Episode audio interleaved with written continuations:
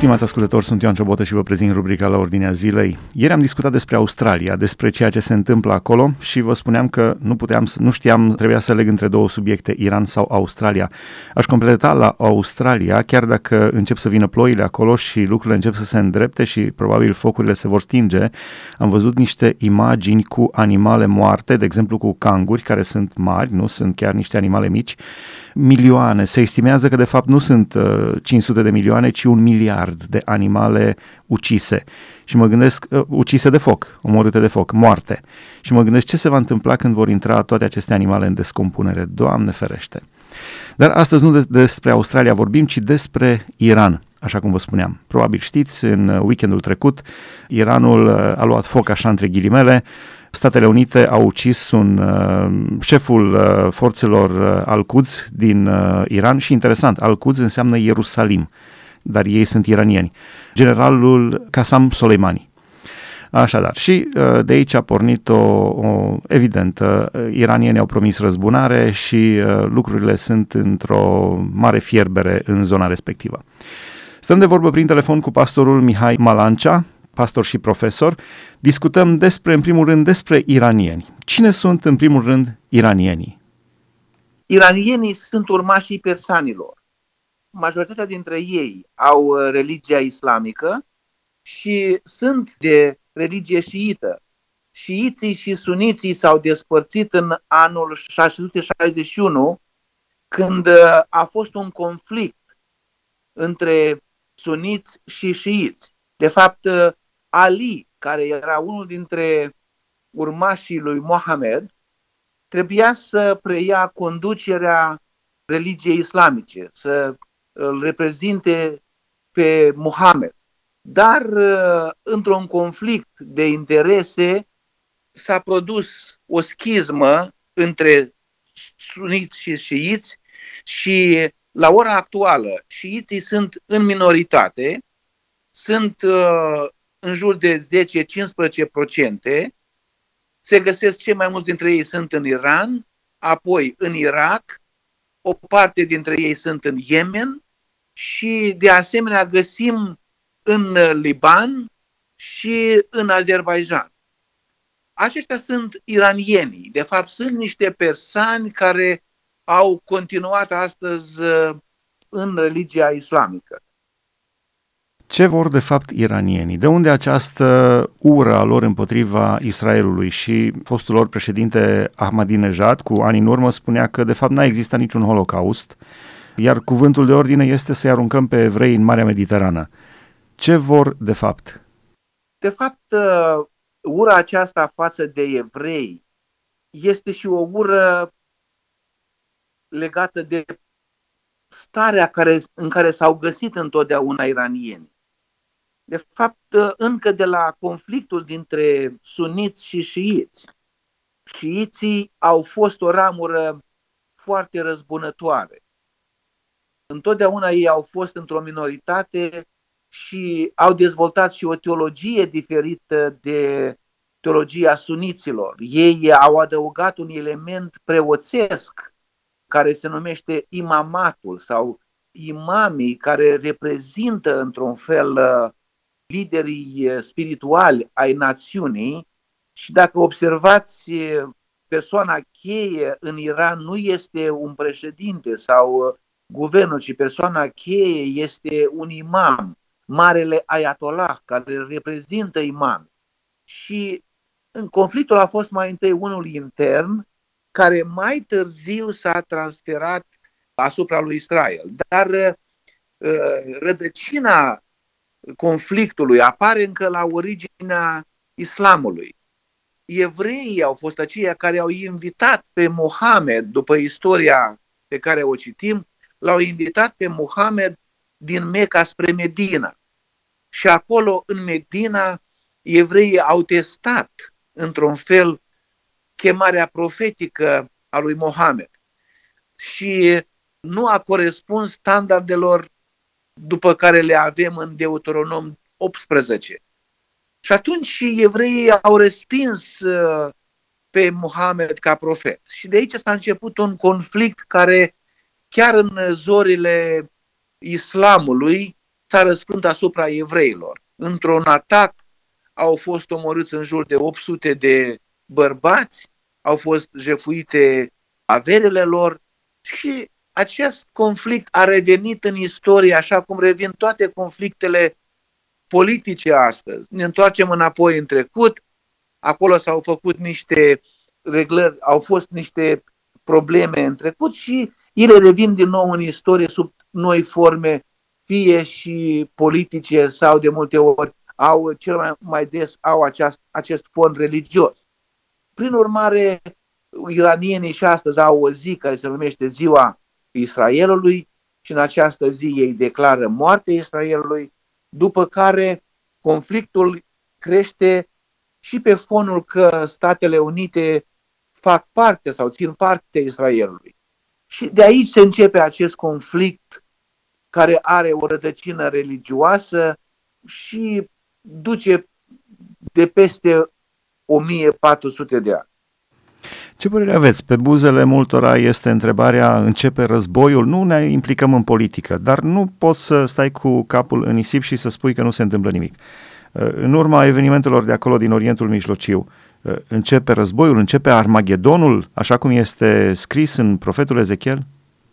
Cred că nu ar trebui să ne grăbim la să spunem acest lucru, deși lumea este într-un conflict foarte serios. Deci, în Orientul Mijlociu, de mai bine de 10 ani, de în jur de 15 ani, sau mai, mai putem să spunem chiar 50 de ani, există un conflict uh, major și apoi în jurul acestui conflicte s-au trezit o mulțime de conflicte cum ar fi pe bază etnică, cum ar fi pe bază religioasă sau conflicte pe bază economică și așa mai departe. Dar aș vrea doar să atrag atenția la câteva aspecte. Uitați, am mutat uh, ambasada Americii și am mutat ambasada de la Tel Aviv la, la Ierusalim, imediat se gândea cineva că va fi un Armagedon va fi o răscoală puternică a lumii islamice împotriva Israelului și se va începe un conflict mare. Mai facem un pas în urmă, ne întoarcem în anii 81. Și nu s-a întâmplat nimic la uh, mutarea ambasadei. Nu s-a întâmplat nimic. De fapt, este întotdeauna lumea islamică face această zarvă foarte puternică, dar din cauza că ea nu este unită și sunt conflicte foarte mari. Conflictele interne dintre suniți și șiiți sunt mai mari, mai, mai puternice decât un conflict pe care ne imaginăm noi cu Israelul sau cu altă lume. E un conflict care nu se poate ameliora. Nu se poate de rezolvat. Știți, șiiții niciodată nu vor ierta pe suniți. Ei au omorât 11 imami unul după altul. Și, de fapt, al 12-lea imam s-a ascuns și în doctrina șiită se spune că el uh, nu a murit. Și duhul lui, sub forma unui uh, ayatollah sau ayatollah înseamnă un duh. Un duh care întrupează, se întrupează într-un lider religios sub anumite forme și ritualuri religioase. De aia, acest conflict uh, la momentul respectiv, părerea mea este uh, aceasta, că va fi o zarvă puternică și apoi conflictul se va retrage în interior. Nu cred că va rămâne fără ecou, ecoul va veni mai târziu sau sub o altă formă, dar uh, nu cred că putem să spunem că imediat acum va începe Armagedon. Ne rugăm lui Dumnezeu să fie pace. Spuneați despre uh, mutarea ambasadei și apoi ați început să spuneți despre mai înapoi, în anii 80 și v-am întrerupt eu cu o altă întrebare. Ce ați vrut să spuneți atunci? De fapt, între anii 80 începe un conflict între o tabără minoritară sunită care era în Irak, condusă de Saddam Hussein, și la fel, uh, care a intrat într-un conflict cu iranienii și a fost unul dintre cele mai crude războaie din ultima perioadă când uh, iranienii și irachienii au luptat unii împotriva altora. Deși și irachienii sunt în majoritate șiiți, fiind conduși de o minoritate șiită, au mers împotriva Iranului. Și apoi, în anii 91, la început anului 91, un alt conflict a izbucnit în Kuwait. Și toată lumea se gândea iarăși, pentru că suntem îndreptați cu ochii spre acest petic de pământ care întotdeauna a fost în centrul atenției omenirii într-un fel, ne gândim că orice scânteie ar putea să ducă la o deflagrație mare ca degelul Armagedonului. Dar e, nu cred că, această, că acest conflict care a izbutit, izbucnit din nou între iranieni și Statele Unite va crea Armagedon. Da, ne rugăm pentru pace, special pentru pacea Ierusalimului, așa cum ne îndeamnă Biblia. Da. O întrebare delicată la final. Se întreabă cineva pe BBC, este legal să omori pe cineva în conformitate cu dreptul internațional? Statele Unite susțin că Soleimani a fost responsabil pentru atacurile neprovocate asupra forțelor americane din Irak. De asemenea, Washingtonul crede că Soleimani avea sângele multor uh, americani pe mâinile sale și organizația Quds pe care a condus-o a fost o organizație teroristă în definirea Statelor Unite.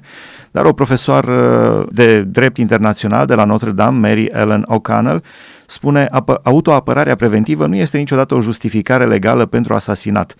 Uh, legea relevantă este Carta Națiunilor Unite, care definește autoapărarea ca un drept de a răspunde la un atac armat real și semnificativ, spunea ea. Și folosirea unei drone pentru uciderea generalului iranian Qasem Soleimani la Bagdad nu a răspuns ca un atac armat asupra Statelor Unite. Iranul nu a atacat teritoriul suveran al Statelor Unite, a spus ea, și în acest caz Statele Unite nu au comis doar o ucidere extrajudiciară, ci un atac ilegal în Irak. Iar în buletinul uh, Casei Albe m-am abonat la Uh, și oricine se poate abona la buletinul Casei Albe, intri pe site-ul White House și te abonezi acolo la newsletter. Chiar ieri, în buletinul de ieri, uh, se citează un, uh, un senator democrat, deci pentru ascultători Trump este republican și opoziția este democrată, care scria în publicația The Wall Street Journal, ordinul președintelui Trump de a-l ucide pe Soleimani a fost corect din punct de vedere moral, constituțional și strategic. Ce părere aveți despre ceea ce s-a întâmplat acolo? Despre, efectiv despre acest uh, eveniment care este foarte delicat de, de abordat. Nici nu vrem să intrăm în politică, doar ne, ne uităm și ne întrebăm ce se întâmplă de fapt.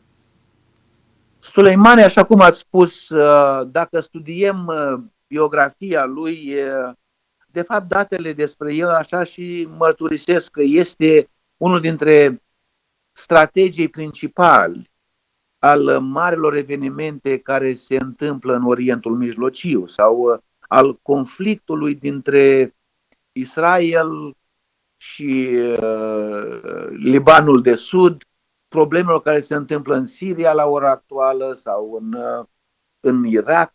El este unul dintre inginerii acestor strategii.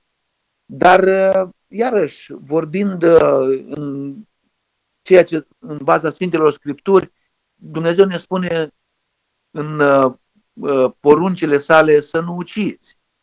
Pe de altă parte, ne gândim că lumea nu procedează întotdeauna după ce spune Sfânta Scriptură, după cum spune Sfânta Scriptură și nimeni nu are dreptul să ia viața cuiva, dar în același timp mii de oameni sunt omorâți sub niște cauze tot nedrepte care se petrec în lumea respectivă.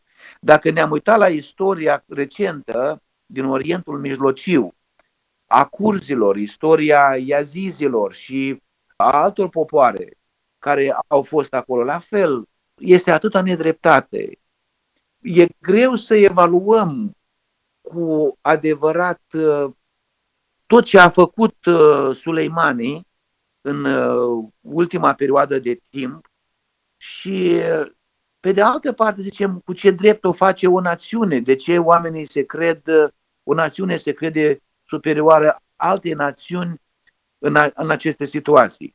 Dar uh, probabil ideea pe care se merge aici este de a stopa răul mai mare pentru a putea controla răul mai mic și pentru că omul este, are o responsabilitate oarecare de oamenii care sunt năcăjiți și ajung în diferite situații grele datorită unor planuri strategice ascunse, se purcede la aceste situații. Exact așa a fost și cu Osama Bin Laden, care a făcut foarte mult rău.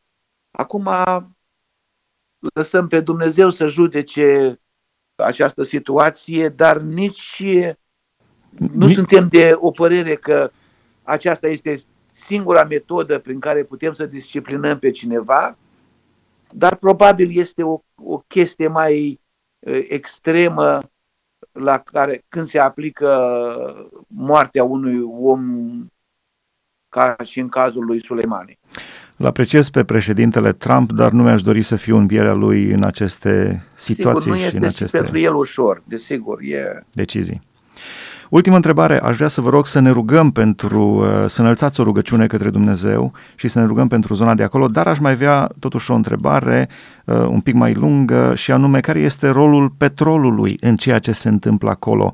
Și mă gândesc la invadarea statului Panama de către Statele Unite, cred că în anii 80, fără un motiv real, l-au luat pe președintele statului Panama, Manuel Noriega, și l-au dus uh, în închisoare în Statele Unite, invadarea Irakului și mi-amintesc în, cred că în 2003 când a fost, spuneau foarte, foarte clar că Saddam Hussein are arme de distrugere în masă, inclusiv Tony Blair, primul ministru britanic, și până la urmă n-au găsit nicio armă de distrugere în masă. Acum tot ce se întâmplă acolo, deci lucrurile sunt așa destul de înceață. Care este rolul petrolului în ceea ce se întâmplă? Vedeți, întotdeauna lumea orientală pun pretenția, ca pretenție principală, întotdeauna înaintează factorul economic care vine din partea de vest. Nu aș merge direct pe varianta aceasta, deși nu trebuie exclusă niciodată. Interesul față de resursele materiale, cum sunt petrolul și alte resurse energetice, ele întotdeauna au jucat un rol important. Dar la ora actuală, cu descoperirile și cu tehnologia modernă, știind că sunt și alte surse, se pot folosi și resursele atomice, și resursele naturale, solare, vântul și altele. Și deja sunt uh, țări în Europa care, care deja sunt țări în Europa care interzic uh, mașinile pe benzină și exact. pe motorină în câțiva exact. ani. Trec pe mașini da. electrice. Vedeți, asta este o pretenție legală de multe ori pusă din partea Uh, celor din Orientul Mijlociu că, uite, vestul ne atacă sub această formă. Eu cred că asta a fost mai înainte, la ora actuală, aceste atacuri nu au numai decât, în primul rând, factorul economic. Factorul economic este, de fapt, după, vine după factorul uman, pentru că acolo pierd oameni. Dacă vă dați un exemplu doar să vă dau. În Siria, în 2010 erau 24 de milioane de locuitori. La ora actuală nu sunt nici 12 milioane. Vă dați seama, e o criză umanitară acolo. Uh, de aia, Într-un uh, deceniu s-a înjumătățit populația Siriei cu 12 milioane. Exact, exact. Uh, nu toți au murit, dar mulți au plecat în... Da, nu toți au murit, dar mulți au plecat în unde au văzut au cu ochii. Au da. migrat, dar vedeți, emigranții aceștia nu au plecat de bunăvoie și nu se acomodează așa de ușor într-o țară sau alta. Apare criza cu refugiații în Europa și în uh, Orientul Mijlociu și uh, toate aceste situații, această situație a creat un conflict aproape mondial, umanitar. Dar economia, factorul economic joacă un rol important, dar nu l-aș pune pe primul pe primul loc și mai mult decât atât, astăzi uh, se discută, America are mari surse de petrol și atunci uh, se discută de mult deja despre faptul de a deschide aceste sonde și a lucra asupra acestor, acestor resurse ca să se diminueze într-un fel dependența de Orientul Mijlociu. Dar nu este exclus uh, factorul petrol în toate conflictele acestea, dar el este, cu siguranță, nu e pe primul, pe primul loc. La final aș vrea să vă rog să înălțați o rugăciune către Dumnezeu și aș citi Psalmul 122, unde spune, mă bucur, un psalm al împăratului și uh, regelui și psalmistului David, mă bucur când mi se zice, haide la casa Domnului, picioarele mi se opresc în porțile tale, Ierusalime. Ierusalime, tu ești zidit ca o cetate făcută dintr-o bucată, acolo se suie semințiile, semințiile Domnului, după legea lui Israel, ca să laude numele Domnului. Căci acolo sunt scaunele de domnie pentru judecată, scaunele de domnie ale casei lui David. Rugați-vă pentru pacea Ierusalimului. Cei ce te iubesc să se bucure de odihnă, pacea să fie între zidurile tale și liniștea în casele tale domnești. Din pricina fraților și prietenilor mei doresc pacea în sânul tău. Din pricina casei Domnului Dumnezeului nostru fac urări pentru fericirea ta.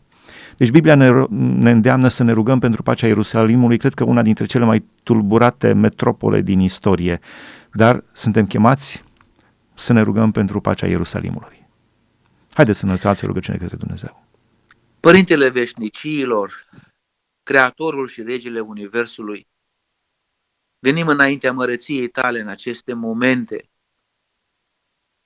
și pe mâini de rugăciune să aducem toate țările din Orientul Mijlociu. Te rugăm pentru iranieni care sunt într-o situație atât de dificilă, ne rugăm pentru creștinii din Iran care trec prin suferință, ne rugăm pentru cei din Ierusalim și din Israel, ne rugăm pentru cei din Irak, din Siria și Iran. Pe mâini de rugăciune aducem, Părinte Ceresc, înainte ta și te rugăm ca Tu să aduci pace în mijlocul focului. Te rugăm, Părinte Ceresc, ca Tu să aduci liniște și recunoaștem că doar Tu ești acela care poți să aduci pace în acest conflict multilateral și etnic și economic și religios care are loc pe acest petic de pământ.